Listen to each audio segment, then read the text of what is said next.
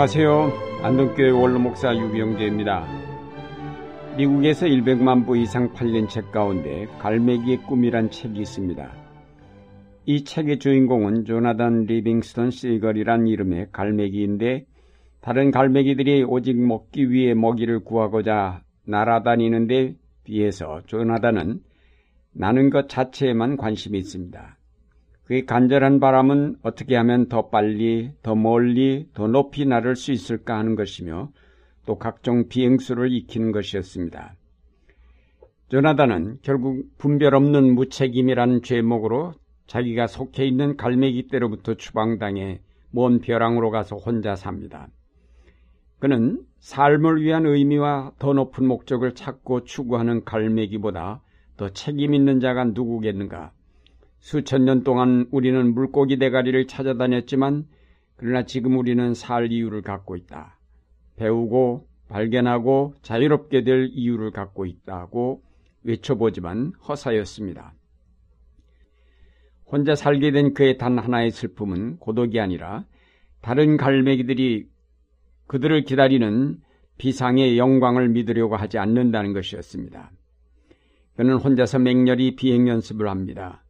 비행 능력과 기술이 낱날이 진척된다는 것이 그에게는 유일한 기쁨이었습니다. 위험을 무릅쓰고 날았지만 그 속도는 힘이었고 그 속도는 기쁨이었고 그리고 그 속도는 순수한 아름다움이었습니다. 어느 날 그는 문득 사자로 나타난 두 마리의 은빛 날개를 가진 갈매기를 따라갑니다. 그가 간 곳은 그와 같은 생각을 가진 갈매기들이 사는 곳이었습니다. 이들에게 있어서 가장 중요한 것은 어디엔가 도달하는 것 혹은 무엇인가를 이루는 것이었고 그들이 가장 하고 싶어 하는 것, 곧 비상하는 것을 완벽하게 성취하는 것이었습니다. 여기서 조나단은 노 갈매기를 만나 설법을 듣습니다. 비행술의 비결은 거기가 어디든 간에 생각처럼 빨리 나는 것이고 이미 도착했음을 앎으로써 시작하지 않으면 안 된다는 것입니다. 결국 조나단은 그런 경지에 도달하였고 그 노 갈매기가 남긴 말, 끊임없이 사랑을 실천하라는 말을 따라 자기가 떠나온 갈매기 떼로 돌아가다가 그 떼에서 추방당한 어린 갈매기 플래처를 만나 가르친다는 얘기입니다. 이 갈매기의 이야기는 바로 우리 영혼의 이야기입니다. 우리 영혼은 하나님을 향하여 날아올라 가도록 지음을 받았으므로 날지 않고는 만족할 수 없습니다. 죄로 말미암아 갇혀버린 우리 영혼은 애태우게 자유를 달라고 부르짖습니다. 시편 130편 5절 말씀입니다. 내 영혼이 주님을 기다리며 내가 주의 말씀만을 기다린다. 시편 143편 6절 말씀입니다. 메마른 땅처럼 목마른 내 영혼이 주님을 그리워합니다. 우리의 영혼이 하나님을 향하여 날아오르고자 함은 하나님이 그렇게 만드셨기 때문입니다. 그런데 죄로 말미암아 자유롭게 날던 우리 영혼이 죄의 사슬에 묶여 새장에 갇힌 새와 같이 되었습니다.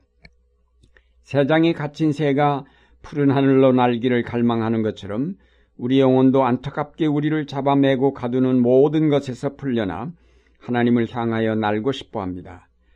그러나 하도 오래 갇혀 길든 새처럼 나는 것을 포기하고 그날그날 주어진 먹이에 만족하면서 살아가게 된 것이 오늘 우리 자신들의 모습인 것입니다.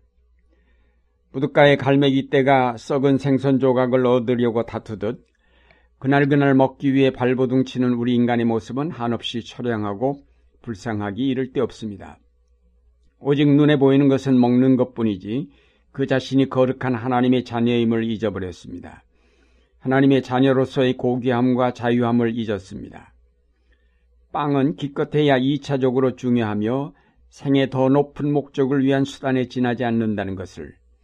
배만 부르면 만사가 어떻게 되든 알 바 아니라는 식의 태도는 인간을 스스로 동물의 자리로 끌어내리는 태도라는 것을. 배부른 안정보다는 위험한 자유가 더 가치 있다는 것을. 자유가 희생된 안정은 인간의 길이 아니라는 것을 우리는 잊어버렸습니다.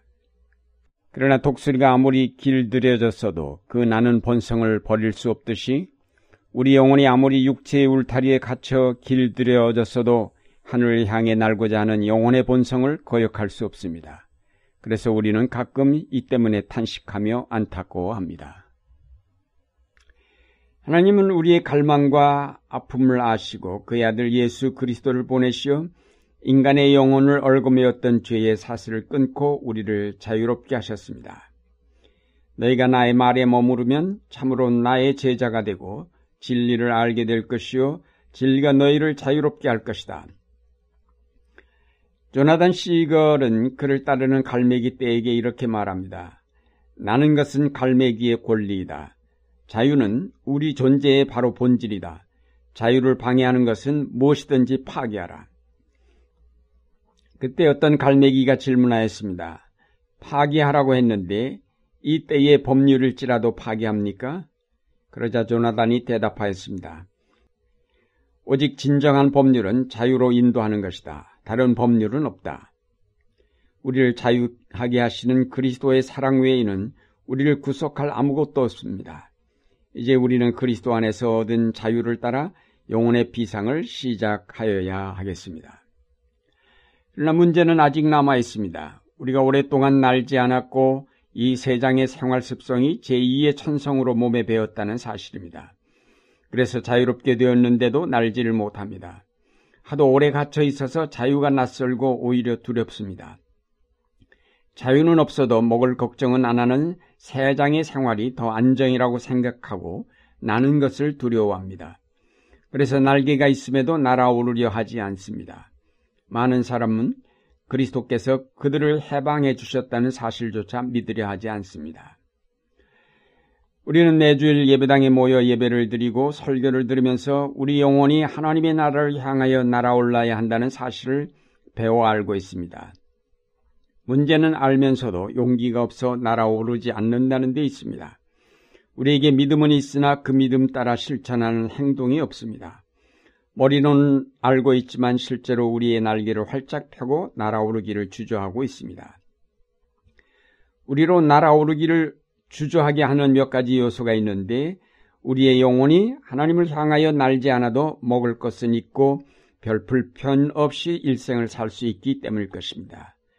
그뿐만 아니라 우리 주변의 사람들이 더 높이, 더 멀리, 더 아름답게 날고자 하는 사람들을 비현실적인 존재로 따돌리며 비웃습니다. 우리는 이상을 향해 모험하기보다는 안전한 현실과 타협하며 믿음의 모험을 포기하곤 합니다. 그러나 우리가 날개를 펴고 날지 않는 한 우리의 믿음은 자라지 않습니다. 사랑을 실천하며 자유를 지키려고 노력하며 투쟁하지 않는 사람의 영혼은 언제나 바람 빠진 풍선처럼 쪼그라들 뿐입니다. 반대로 우리가 매일매일 믿음과 순종의 날개를 펴고 영혼의 비상을 연습한다면 우리는 더 멀리 더 높이 날아오르는 영혼의 기쁨을 맛보게 될 것입니다. 조나단 갈매기가 매일매일 나는 연습을 통해서 더 높이, 더 멀리, 더 빨리 날게 되는 것처럼 그리고 마침내 공간을 초월한 신비한 비상의 세계를 발견한 것처럼 우리도 마침내 아름답고 신비한 영의 세계로 들어가게 될 것입니다. 우리의 영혼이 높이 올라가 예수 그리스도 안에 있는 높은 곳에 이를 때 우리는 사물을 새롭게 볼 수 있게 될 것입니다. 가장 높이 나는 갈매기가 가장 멀리 본다는 말대로 높은 곳에 이른 영혼만이 멀리 바라볼 수 있게 됩니다. 하나님이 이루시는 구원의 역사를 알게 되며 그 역사의 시작과 끝을 바라볼 수 있게 됩니다. 사랑하는 여러분, 독수리가 날개치며 올라감 같이 우리도 이 땅의 삶에서 벗어나 하나님의 세계로 날아올라야 하겠습니다. 지극히 작은 것들에 매여 근심과 걱정으로 날이 새고 지던 삶에서 벗어나 더욱 멀리 더욱 높이 날아올라야 하겠습니다. 그래서 하나님의 세계를 바라보면서 자유를 노래하고 희망을 이야기하며 사랑을 실천하여야 하겠습니다. 하나님께서 저 높은 곳에 두신 이상과 꿈에 이루고자 독수리처럼 높이 날아오르는 여러분의 생활이 되시기를 바랍니다.